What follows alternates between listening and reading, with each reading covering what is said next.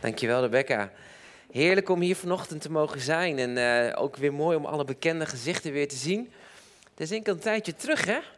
Een jaar of zo, denk ik. Ja, zoiets.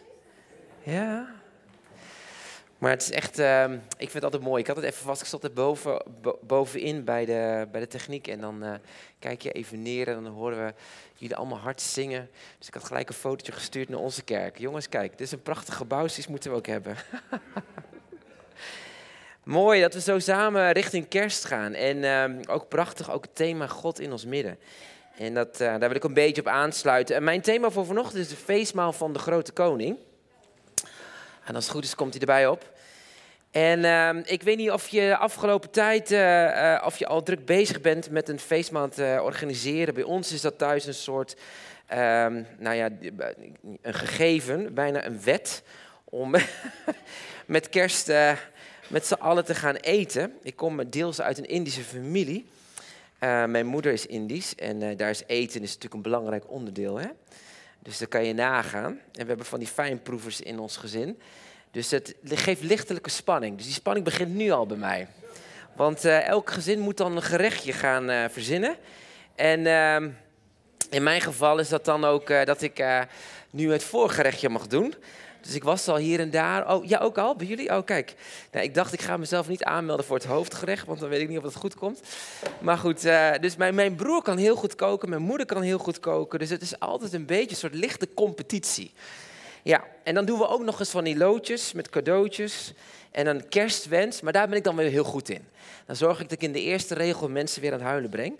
Oh. Nee, het is hartstikke leuk. Ik uh, was van de week, uh, zag ik op de reclame ook een hele mooie reclame. Ik mag natuurlijk niet de, de, de supermarkt vertellen, maar misschien ken je het wel. Um, er was een reclame van een supermarkt en dat ging over een feestmaal. Weet niet of je die gezien hebt. Anders moet je even goed even opletten zodra de reclameblok voorbij gaat.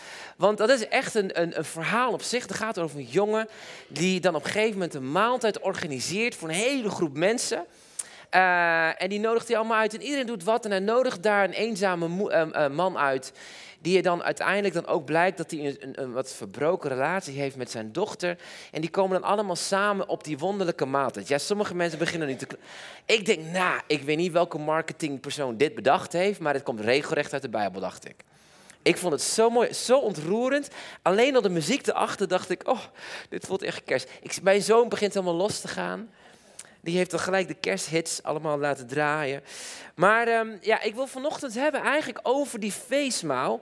En ik wil eigenlijk met jullie gaan nadenken over um, lessen die Jezus geeft in de maaltijd die hij heeft bij een belangrijke fariseer.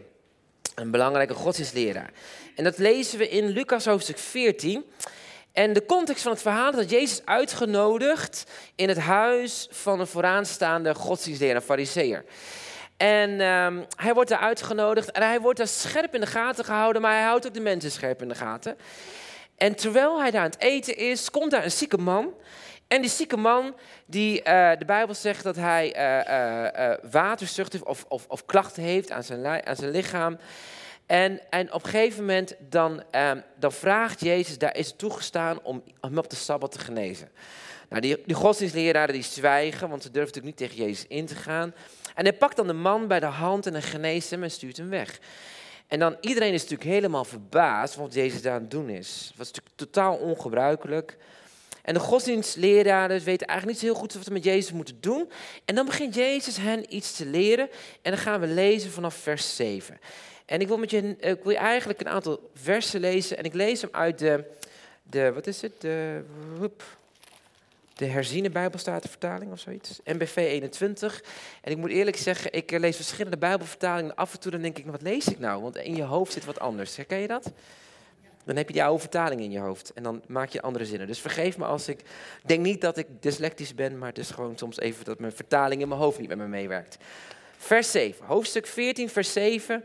Lucas 14, vers 7 beginnen we daar. En hij vertelde genodigde een gelijkenis. Want hij had gezien, dankjewel, hij had gezien hoe ze de ereplaatsen voor zichzelf kozen. En hij zei tegen hen, wanneer u door iemand wordt uitgenodigd voor een bruiloft, kies dan niet de ereplaats, want misschien is er wel iemand uitgenodigd die voornamer is dan u. En dan moet u tegen uw gastheer zeggen, sta op van uw plaats en sta hem af. Dan zult u beschaamd de minste plaats moeten innemen. En als u wordt uitgenodigd, kies dan de minste plaats, zodat de gastheer tegen u zal zeggen, vriend, kom toch dichterbij. En dan wordt u eer betoond ten overstaan van iedereen die samen met u aanlegt. Want wie zichzelf verhoogt, zal vernederd worden. En wie zichzelf vernedert, zal verhoogd worden. En tegen degene die hem had uitgenodigd, zei hij: Wanneer u een maaltijd aanbiedt of een feestmaal geeft, vraag dan niet uw vrienden, uw broers, uw verwanten of uw rijke buren. Want zij zullen op hun beurt u uitnodigen. En zo doen zij iets voor u terug. Wanneer u een maaltijd geeft, of een feestmaal geeft, nodig u dan de armen, de kreupelen, de verlamden, de blinden uit. Maar dan zult u gelukkig zijn.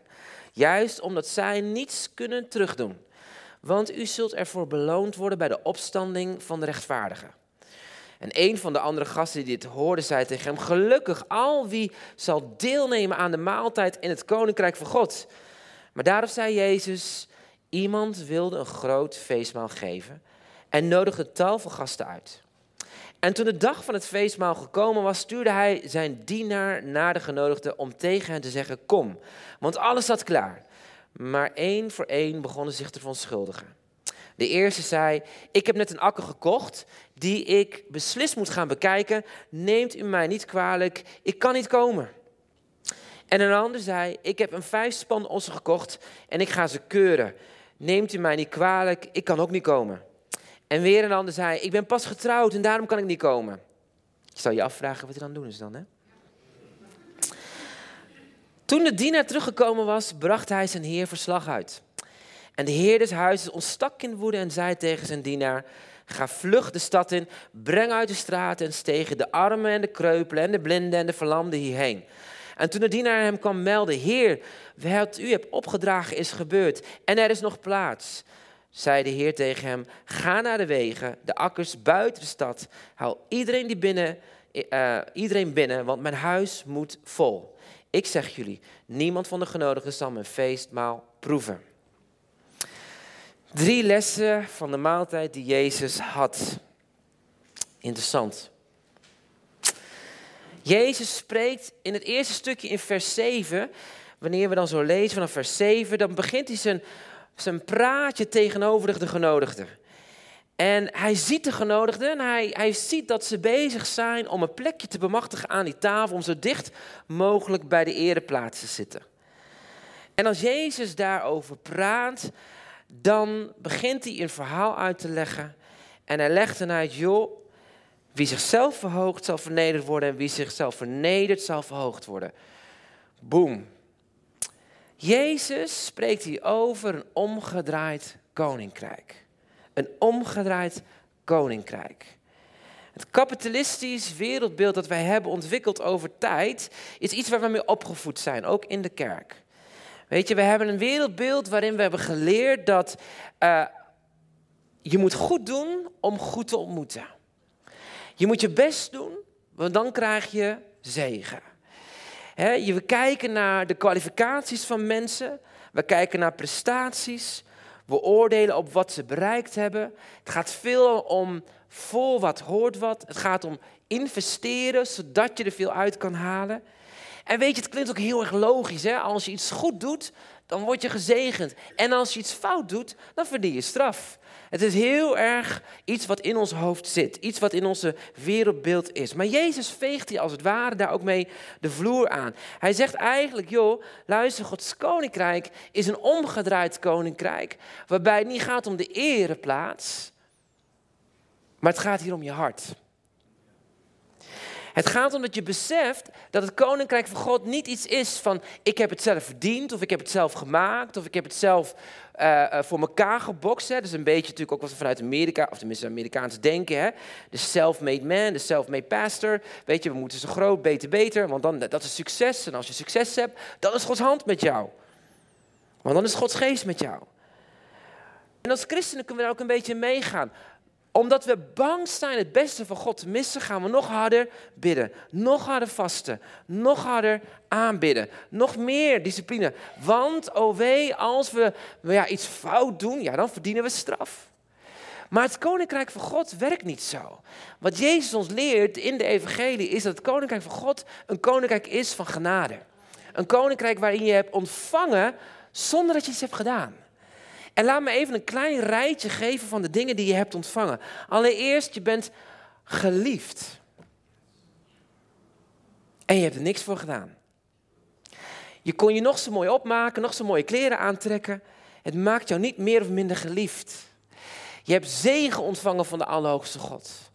Je hebt blijdschap ontvangen van de Allerhoogste God.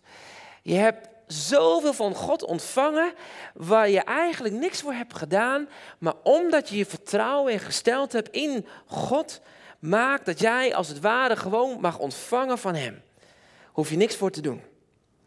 En dat is het omgedraaide koninkrijk. Het koninkrijk van God is een koninkrijk van een gave, een cadeau, een zegen die God ons geeft.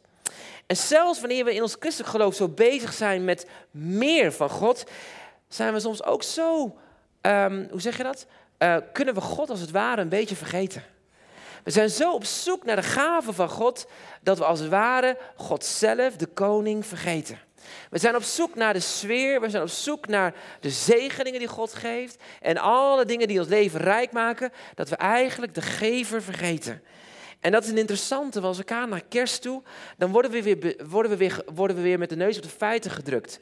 Dat kerstfeest is niet alleen maar een feest van een lekkere maaltijd met leuke cadeautjes en met allerlei leuke dingen. Nee, het is een feest van waar we beseffen dat God kwam tot ons. We zongen net al, God is Immanuel. En hij kwam niet als een koning, nee, hij kwam als een baby. Hij kwam als een baby, zodat jij en ik hem konden ontvangen. Want als hij kwam als de koning, dan hadden we hem niet kunnen ontvangen. Dan durven we niet eens hier binnen te zijn. Jezus spreekt hierover drie dingetjes in het eerste stukje. Allereerst, mijn koninkrijk is niet een koninkrijk van je eigen verdiensten. Mijn koninkrijk is een koninkrijk wat opereert vanuit genade en liefde wat tot je komt. Dat is de eerste. Het tweede wat hij zegt, herinner je wat ik heb gedaan. Toen je hem nog niet kende, wandelde je in de duisternis, zegt de Bijbel. En de Bijbel zegt, we waren vast in onze zonde. En zelfs toen we tot het licht kwamen, lopen met onszelf te worstelen. Is het niet degene die jou draagt, dwars door alle seizoenen heen, die alle eer waard is? Het is niet jouw verdienste, het is niet mijn verdienste. Het is de Heer. Het is een simpele, eenvoudige um, um, uh, besef van je hart dat je zegt, ja Heer, ik kan gewoon niet zonder u. U bent alles. En, en het derde wat Jezus hier in het kleine stukje eigenlijk dropt, is van let op de conditie van je hart. En waar gaat het dan over? Op een moment kunnen we zo progressief zijn in ons christendom dat we Hem vergeten. Dat we als het ware onafhankelijk worden van Hem. En Jezus wil dat we weer terugkeren naar een hart waarin we afhankelijk zijn van Hem. Waarin we nederig zijn van Hem. Dat we als het ware onszelf niet overschatten door dicht, maar dat we gewoon gepast in ons hart zijn. Heer, ik wil dicht bij U zijn. Maar ik begin wel achteraan die tafel, want dat is de plek. Paulus zei hetzelfde ook. Van alle apostelen ben ik de minste. Hij had donders goed in de gaten. Dat zijn hart niet kon roemen. Of niet kon, hoe zeg je dat? Ehm, hij kon niet op zijn verdiensten leunen. Hij kon niet op zijn eigen kunnen leunen. Hij kon niet op zijn prestaties leunen. Hij kon niet voor wat hij voor Hij moest terug naar Heer, ik ben de minste. Is allemaal genade. De auto die je rijdt is genade. Het huis die je hebt is genade. Prachtig kerkgebouw met mooie zonnepanelen is genade. Amen. Het is genade. En, en alles wat we in ons leven hebben is genade. En als het in genade is, dan ga je er ook ietsjes anders mee om.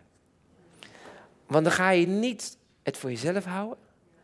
Maar dan komt er iets in je hart. Wat je zegt, nee, het is, ik heb het ontvangen. En om niets wil ik geven. En dat brengt ons bij punt 2.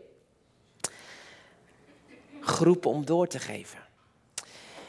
Jezus die spreekt op een gegeven moment, nadat hij de, de mensen, de gast had aangesproken, de gastheer aan. En hij zegt tegen hen, joh luister, het is hartstikke mooi dat je maaltijd organiseert, de feestbouw. Maar het is mooi dat je je vrienden uitnodigt. de broers, de verwanten of de rijke buren, allemaal tof, maar zij kunnen iets terug doen voor jou. Maar Jezus draait het om. En hij leunt als het ware in iets wat in de Torah naar voren komt, namelijk wat we noemen de, het kwartet van de minderheden. Jezus die tapt daarin een principe over het kwartet van de minderheden. Hij, hij raakt dat aan en hij, hij zegt van als je dan een maaltijd organiseert, nodig dan de armen, de kreupelen, de verlamden en blinden uit. Wat is dat, de kwartet van de minderheden? Nou, in, de, in de oude tijd, in het Oude Testament, dan, dan in, waren dat best wel van die agrarische communities.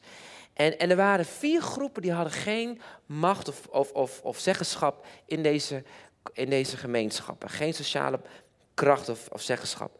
En ze leefden als het ware onder het levensniveau van de rest. Eigenlijk waren ze een dag verwijderd van uitsterven, omdat er gewoon honger was. En dat waren vooral de vier, en ik zal ze even noemen, de vier belangrijke, waren de weduwe, de wezen, de armen en de immigrant. Vier minderheden in de Bijbel die substantieel leefden onder het armoedegrens en eigenlijk een dag verwijderd waren van uitsterven. En de Bijbel spreekt in het Oude Testament continu over deze vier, de kwartet van de minderheden. Een Bijbeltekst die daarover gaat is Zachariah 7, vers 9 en 10. En dan zegt de Heer, dit is de Heer van de hemelmachten. Spreek eerlijk recht, wees goed en zorgzaam voor elkaar. Dat bedoelt hij in eerste instantie voor je geloofsgenoten. En dan zegt hij, maar onderdruk geen weduwe en wezen en ook geen vreemdeling en geen arme. Wees er niet uit om een ander kwaad te doen. Jezus stapt hier in een principe over het kwartet van de minderheden. Hij koppelt de feestmaal en zegt, joh luister, het is stof dat je zo'n mooie feestmaal hebt. Het is geweldig dat je straks kerst viert, maar vergeet één ding niet. Waar het hart van God om klopt en omhuilt. Dat zijn de minderheden. En vandaag de dag, dan zouden we die minderheden misschien nog wel kunnen uitbreiden. Het lijstje met de dak- en thuislozen. De, de, de ouders, of zeggen de, de, de e-, alleenstaande uh, ouder de, de, de single parent, uh, de alleenstaande, oude mensen die geen familie hebben waar omheen gestaan wordt. Um, de minderheden zijn voor het koninkrijk van God een van de belangrijkste gasten. Jezus, die als het ware de fariseeën terechtwijzen en zegt, joh, je wist de Torah. Hoe kan het dan dat je de belangrijke eregasten niet hebt uitgenodigd? En hier gaat het over twee dingen. In de grondtekst wordt ook wel gesproken over twee, uh, twee woorden die maken dat het gaat over recht doen. Twee woorden die dat omschrijven in het Hebreeuws. En de eerste is tzedekah. Tzedekah en het tweede woord is mispat. Tzedekah betekent je grondhouding. Dat is als het ware de ander durven zien in de ogen van God. De ander durven zien als een schepsel van God. Hoe vaak loop je in eh, Heerlen of in Kerkrade of in Venlo en je ziet een dak- en thuisloos of je ziet iemand met zo'n dingetje en je denkt, ik ga er even met een dingetje omheen. Misschien jullie niet, maar als ik eerlijk ben, het komt vaak niet uit. Het is een beetje ongemakkelijk. Toch? Als ik heel eerlijk ben, vind ik het wel lastig. Maar je grondhouding bepaalt heel erg, en dan komt het tweede woord, mispad, namelijk je actie. Zonder je grondhouding komt er ook geen actie. En dat geldt hiervoor in de kerk, maar het geldt ook buiten de kerk. Namelijk dat je elkaar durft te zien door de ogen van God als de persoon voor je is een schepsel van God en daarom waard van je aandacht, van je attentie, van je opmerkzaamheid van het leren luisteren. Weet je, de vraag is, wat doe je op het moment dat God iemand voor je plaatst? Ben je dan attentief genoeg of loop je eromheen? Zo was ik uh, met een vriend ging ik naar Florence. We gingen op bezoek bij allerlei uh, musea's. En uh, we zaten in het vliegtuig, het was hartstikke vroeg, vloog je bij Eindhoven weg. En we komen eraan en uh, ik, ik, ren, uh, we moesten de trein halen, dus ik ren naar zo'n koffiezaakje, hartstikke gaaf. Ik denk, mijn allereerste ding, ik ben om zes uur ben ik in Italië, wat ga je doen? Koffie. Perfect. Ik ging koffie halen. Ik dacht, ik durf nog niet helemaal die espresso's aan in de ochtend, maar laat ik dan maar beginnen, want dan moet je altijd gelijk naar het toilet. Dus ik dacht, ik begin gewoon lekker met een cappuccinootje. En wat schetst mijn verbazing? Mijn favoriete croissantje was daar ook. En wat favoriete croissantje wat ik heb is in Italië is een croissantje met pistachecrème. Als je het ooit geproefd hebt, dat is zo ontzettend lekker. Dus ik denk, oh, croissantje, koffie. Ik ren achteraan naar, de, naar, de, naar de trein. En ik, had, uh, ik denk, nou, dan ga ik zo lekker mijn Bijbel lezen. Ik, dus ik had mijn croissantje klaar. Ik zeg tegen mijn ik neem even tijd met mij en de Heer. Heilig, hè? Dus ik, uh, ik zat daar in de trein. Ik parkeerde mijn tas. Ik leg mijn croissantje neer, mijn koffietje neer. Ik kijk naar buiten. Het is 20 graden. Ik denk, oh glorie. Ik was in de hemel. Ik open mijn Bijbel-app. En ik denk, nou, nu ga ik even tijd nemen met God. Ik doe demonstratief in even mijn koptelefoon op. Want ik wil niet gestoord worden. Want ik ben met God. Mijn vriend doet ongeveer hetzelfde. Die zit daar voor mijn neus. En terwijl, we terwijl ik daar zo zit, de trein staat stil, komt daar een mevrouw aanlopen. En ik denk, ach, dat is een AWB-jas. Herkenbaar, dat is het Nederlandse. Ik denk, oké, kijk maar lekker naar buiten met je koptelefoon op. Toen dacht ik, hmm, maar mijn oog ging terug naar die vrouw. En die vrouw die was een beetje aan het zoeken naar een plekje in de coupé. En uh, ik denk, nee ja. Ik voelde hem al aankomen. Ik zei, heer, ik wil toch even alleen met u? Dat is super geestelijk natuurlijk. Dus ik zat daar en die vrouw die was aan het zoeken, aan het zoeken. Ik dus deed mijn statief, mijn koffietje, mijn croissantje, kijk naar buiten. En op een gegeven moment zegt ze, uh, hallo? Dus ik kijk haar aan en ik zeg, hallo, uh, kan ik hier zitten? Ik, nou ja, vooruit. Dus ik leg mijn rugtas aan de zijkant. Ik rommel maar in mijn rugtas, een beetje ongemakkelijk. Zij probeert het tasje neer te zetten. Zij gaat ongemakkelijk naast mij zitten. En ik denk, oh ja, dit is zo'n momentje.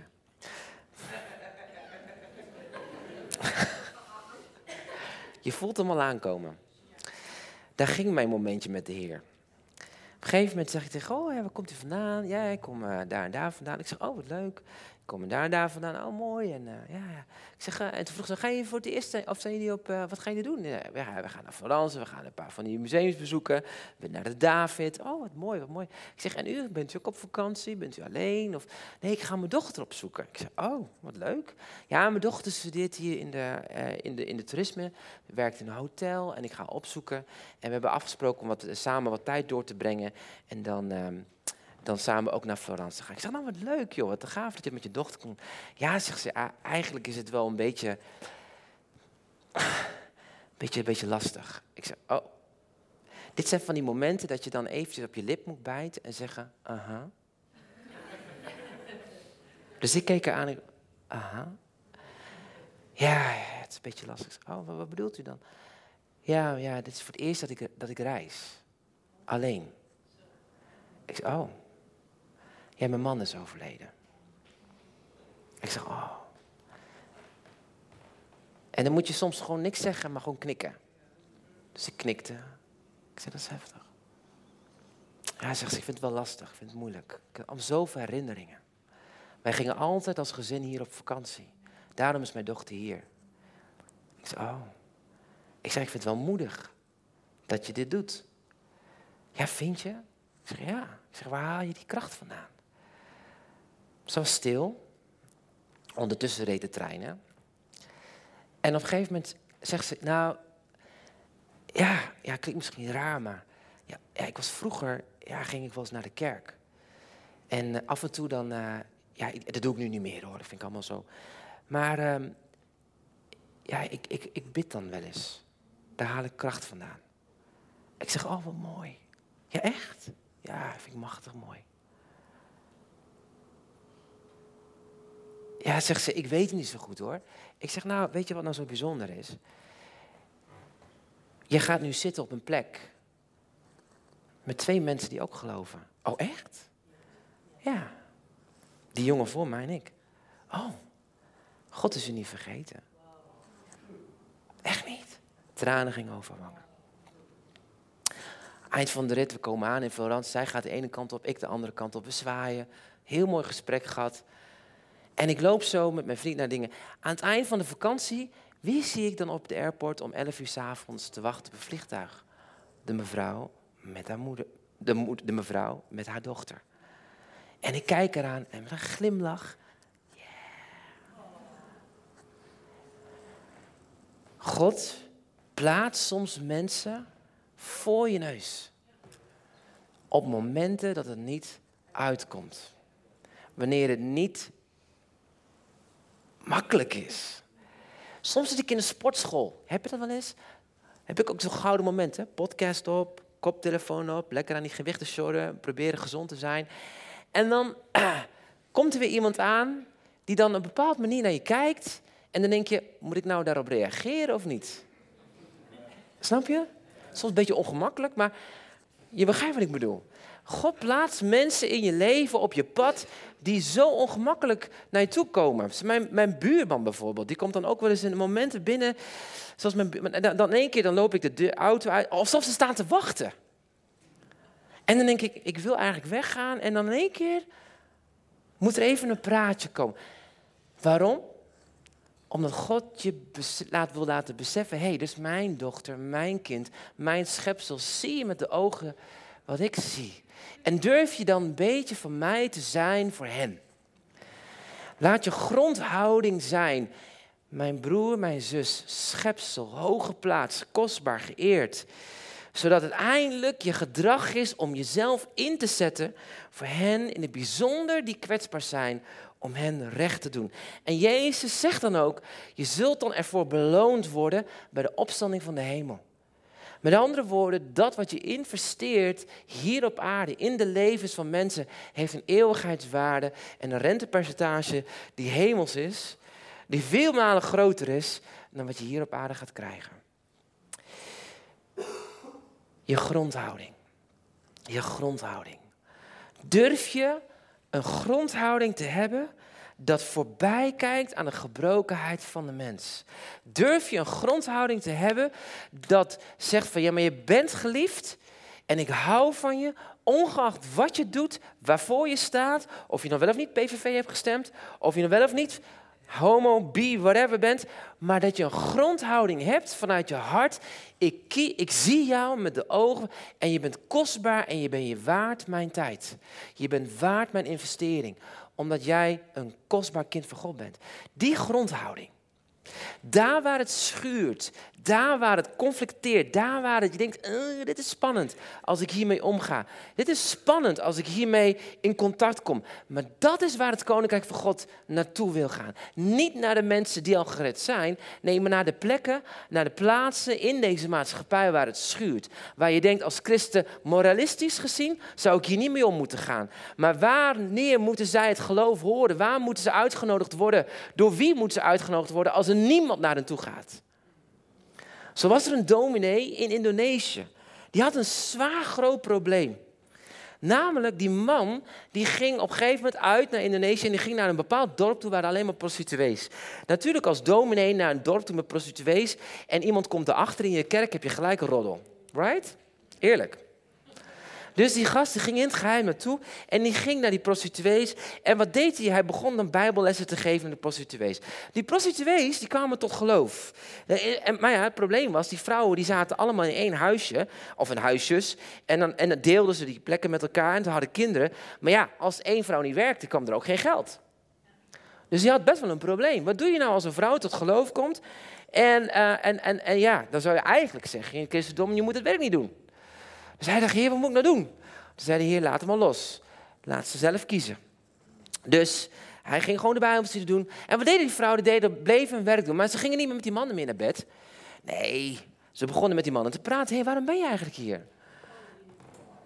Oh-oh. En dit waren islamitische moslimmannen. Hè? Dus, dus die vrouwen die begonnen te praten tegen die mannen. En die mannen die begonnen hun hart te delen met die vrouwen. Met het gevolg dat die mannen op een gegeven moment tot geloof kwamen. Nu had een tweede probleem. Hoe ga je het verkopen aan je kerk? Dat je een bijbelstudiegroep mannen hebben die normaal naar prostituees, prostituees gaan. Het schuurt. Lastig. Maar dat is waar het koninkrijk van God moet zijn. Op de plekken waar het schuurt. We onttrekken ons zo snel onze eigen bubbel, onze eigen feestmaal, dat we vergeten zijn een feestmaal aan te richten voor hen die zwak zijn, hen die minder zijn, de weduwe, de wezen, de armen, de immigrant. En mijn gebed is dat wij als kerk durven zeggen: Wow, wij hebben een feestje hier, maar ik wil dat feestje ergens anders gaan vermenigvuldigen. En dat brengt ons bij punt 3. Wij kunnen namelijk niet leven op een manier dat andere mensen schade toebrengt. Wist je dat we in deze wereld anderhalf persoon nodig hebben om de welvaart van ons leven te omhoog te houden? Voor het leven wat wij leven, met alle gemakken die wij hebben, is in de wereld anderhalf persoon nodig om de standaard hoog te houden die wij hebben. Als we praten over een leven van het koninkrijk van God, dan is het belangrijk dat we beseffen dat wij zijn uitgenodigd om aan tafel te komen door die grote koning. Maar het feest van de koning is een feest van de gemeente van God. En die feest van de gemeente van God is niet een uitnodiging aan ons alleen, maar is een uitnodiging aan hen die daar op de plekken zijn waar het schuurt. Als christenen kunnen we zo vergeten de, wiens feest we überhaupt vieren. Jezus gaat dan door en die gaat dan door in vers, uh, vers, vers 15. En als hij dan daar dat gesprek aan gaat, dan legt hij het uit en dan zegt hij, er waren mensen die bezig zijn met een akker. Weet je waar een akker voor staat? Je huis, je bezittingen, je tuin, je zonnepaneeltjes.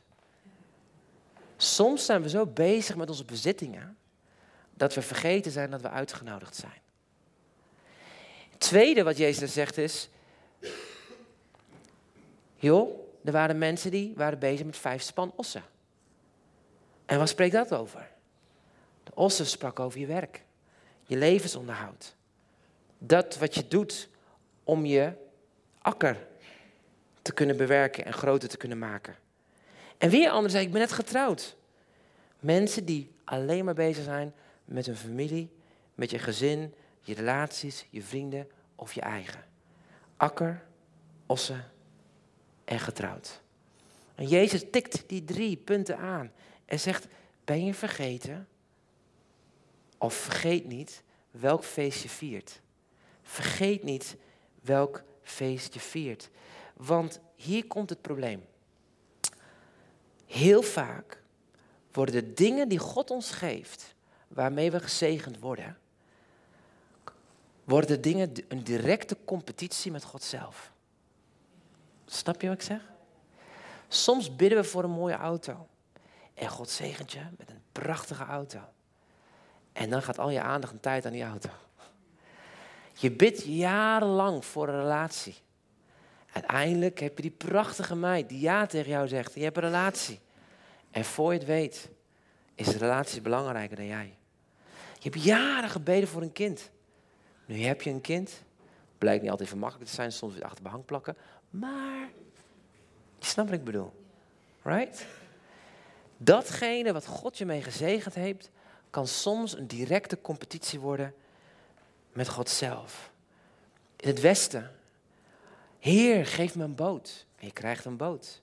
En nu, zondag, Heer, ik moet de boot toch even laten varen. Dus ik kan niet naar de kerk.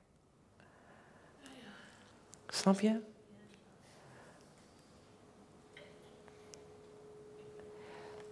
God daagt jou en mij uit. Met datgene waar Hij ons mee zegent. Om een zegen te zijn voor de ander. Zonder dat we vergeten wie het is wie ons gezegend heeft. En weet je, de kerkgang is niet een kerkgang van een soort begrafenis of ik moet naar de kerk en ik moet me inzetten. Nee, de kerkgang is een koninklijk feest. De tafel is gedekt en loop die uitnodiging niet mis. Elke zondag weer opnieuw en door de week in je connectgroepen of je huisgroepen of jeugdgroepen. Het is een plek waar je samenkomt, niet zozeer alleen om de ander, maar omdat je weet wie het is die je uitnodigt aan zijn tafel. Amen. Ik was in uh, Peru afgelopen, uh, februari, sorry, afgelopen november. En we waren daar voor Compassion op een plek waar we, um, zo, het was in de Andes, en ongeveer zo'n 3,5 uur dwars door de berg tot 5000 meter hoogte moesten wij vanuit Cusco met een busje over de berg passen naar een dorpje toe, waar in de afgelopen anderhalf jaar een compassion project gestart was. En we kwamen daar en um, ik, ik heb best wel veel armoede gezien. Dus het, ik was niet, niet per se dat ik direct gelijk van slag was. Goed, maar we kwamen aan in een stad. Ik denk dat het niet zoveel groter was als Almelo. Um, Zo'n zo kleine 80.000 mensen die daar woonden. Uh, maar ik kwam, we kwamen aanrijden. Het was een soort, in een soort berg, in een soort vallei. Allemaal mooie bergen omheen. Het zag er heel idyllisch uit, mooie landerijen. Maar als je goed keek, was geen enkel huis afgebouwd. Het was gewoon één, doffe ellende. Het was overal lacher. Um, uh, onverharde wegen, open riolering, uh, lagen op de grond. Het was geen huis, het had een, een, fatsoenlijk raam, er was geen deur, niks. En we gingen direct op een huisbezoek bij een stel, een echtpaar. Um, met drie kinderen. Een meisje was 11 jaar oud en de twee uh, jongsten, eentje was vijf en de andere was net geboren.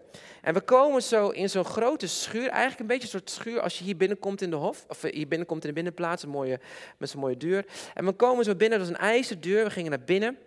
En we komen in een soort binnenplaats. Ik dacht, oh, dit is een binnenplaats, misschien dat hiernaast dan de woning is. En achterin stond een schuurtje. Echt een, een zo'n zo bouwval. Ik denk als je eigen huis en tuin op los had gelaten, had je daar gelijk een, mega overkapping gehad. Zo. Maar het was echt, echt minder dan een, dan een, dan een stal. Het was, het, was, het, was, het, was, het was niks. Het was, het was een paar houten planken en er zaten een paar golfplaatjes op. Het was lemelen, van leem getrokken, uh, um, wanden. Er zat geen ramen, niks. De deur was scheef, staken allemaal pinnen uit. En we werden in die binnenplaats neergezet en er waren van die bankjes. En wij, wij gingen op van die houten bankjes zitten, nou, allemaal de kussentjes in allerlei kleuren. En we zaten daar zo op de bankje. En, e, en het eerste wat ik bedacht bij mezelf was, ah, wat is het hier modderig. Het was een ontzettend veel, gewoon alleen maar zand en, en troep. En er was heel veel uitwerpselen van dieren. Dus ik liep met mijn voeten uh, of met mijn schoen. Ik liep daar en ik denk, oh, ik moet oppassen dat ik niet in de shit trap.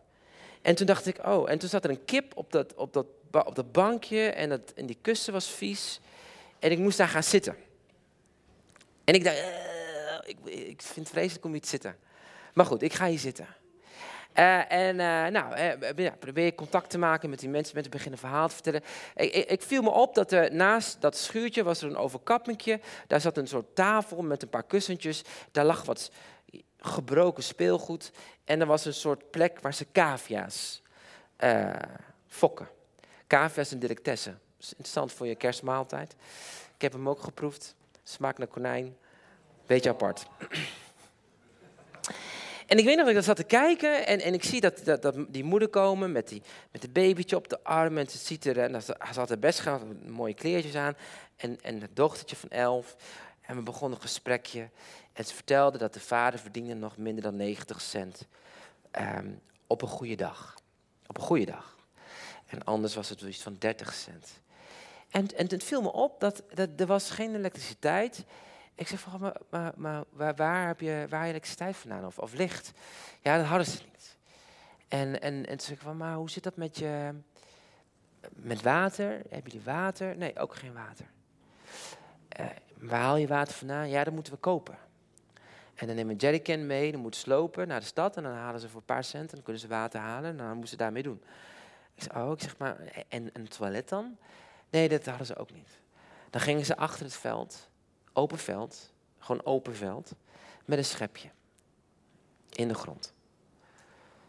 Ik keek, ik zei, oké. Ik zei, maar was je wel eens dan?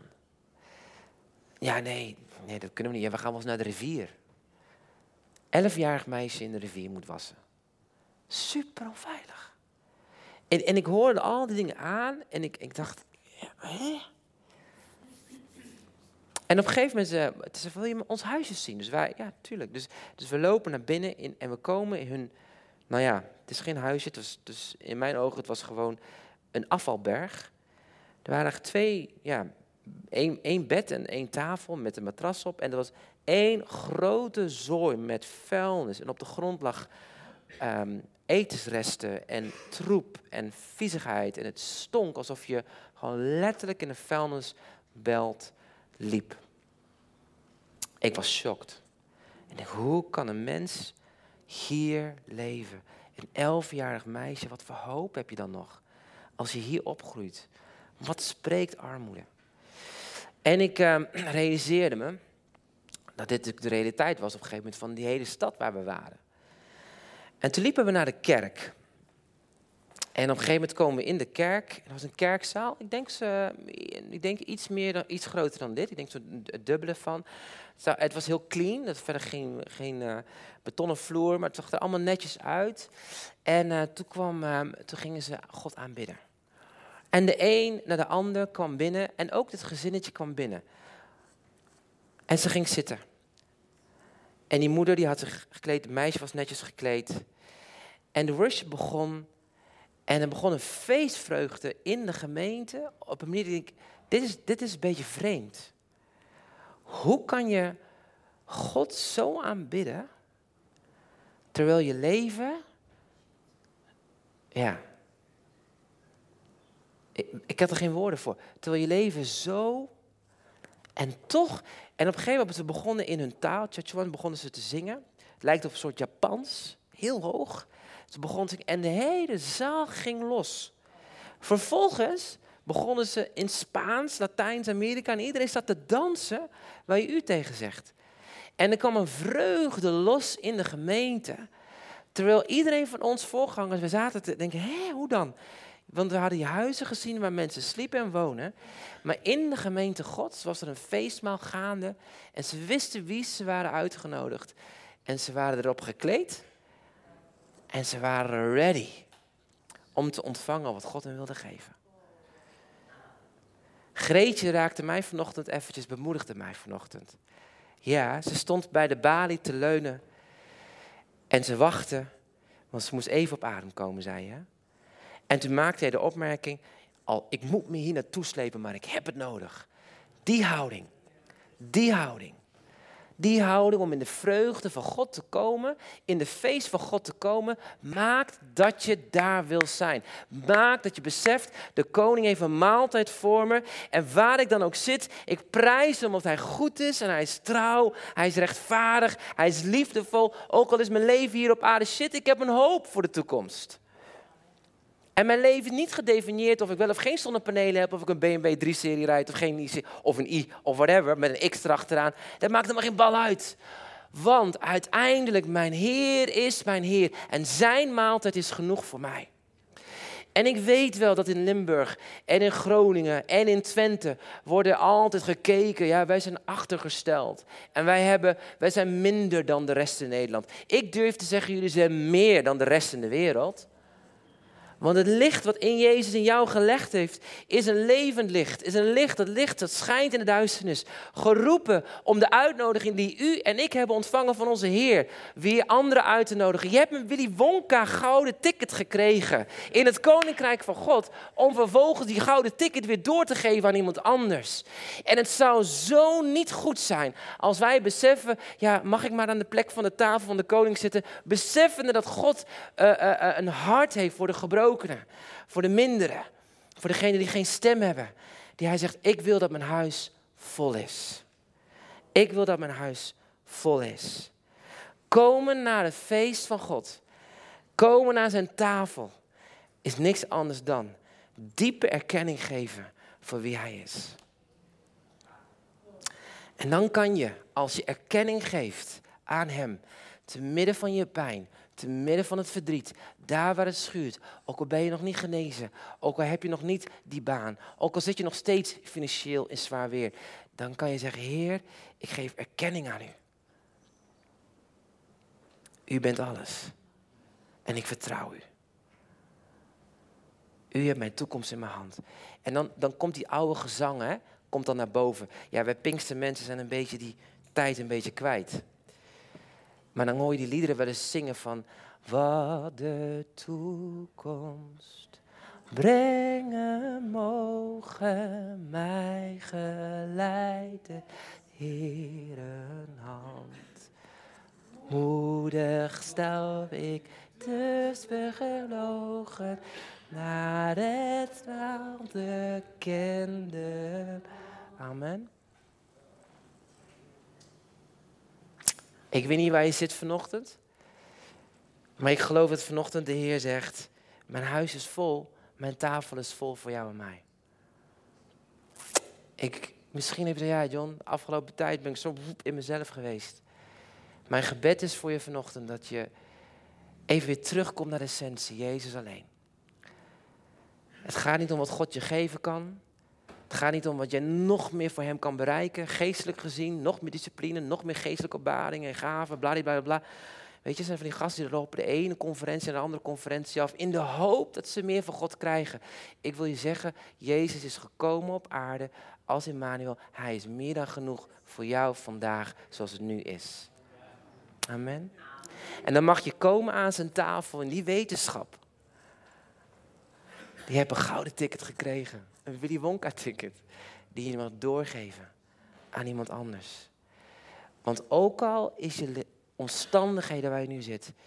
Weet je, tuurlijk, we kunnen ons druk maken om onze akkers, onze ossen en relaties. En dat heeft een plek en een tijd. Tuurlijk, als je in een gezin dingen meemaakt die moeilijk zijn. Omdat je kinderen niet met God wandelen. Of je hebt een kind dat misschien wel aan, aan een zondinfusie. Of wat dan ook, je stress ook is. Wat ook de pijn ook is. Weet één ding. De tafel van de Heer is genoeg. Ik hoop dat je dan net als Greetje kan zeggen. Ik sleep mijzelf naar de feest van de Heer. Ik sleep mijzelf naar de feest van de Heer. Want dit is de plek. Dit is de plek. En in zijn aanwezigheid geeft hij dat wat ik nodig heb. Voor de dag van vandaag en de dag van morgen. Amen. Zullen we gaan bidden? Je mag gaan staan als u wil.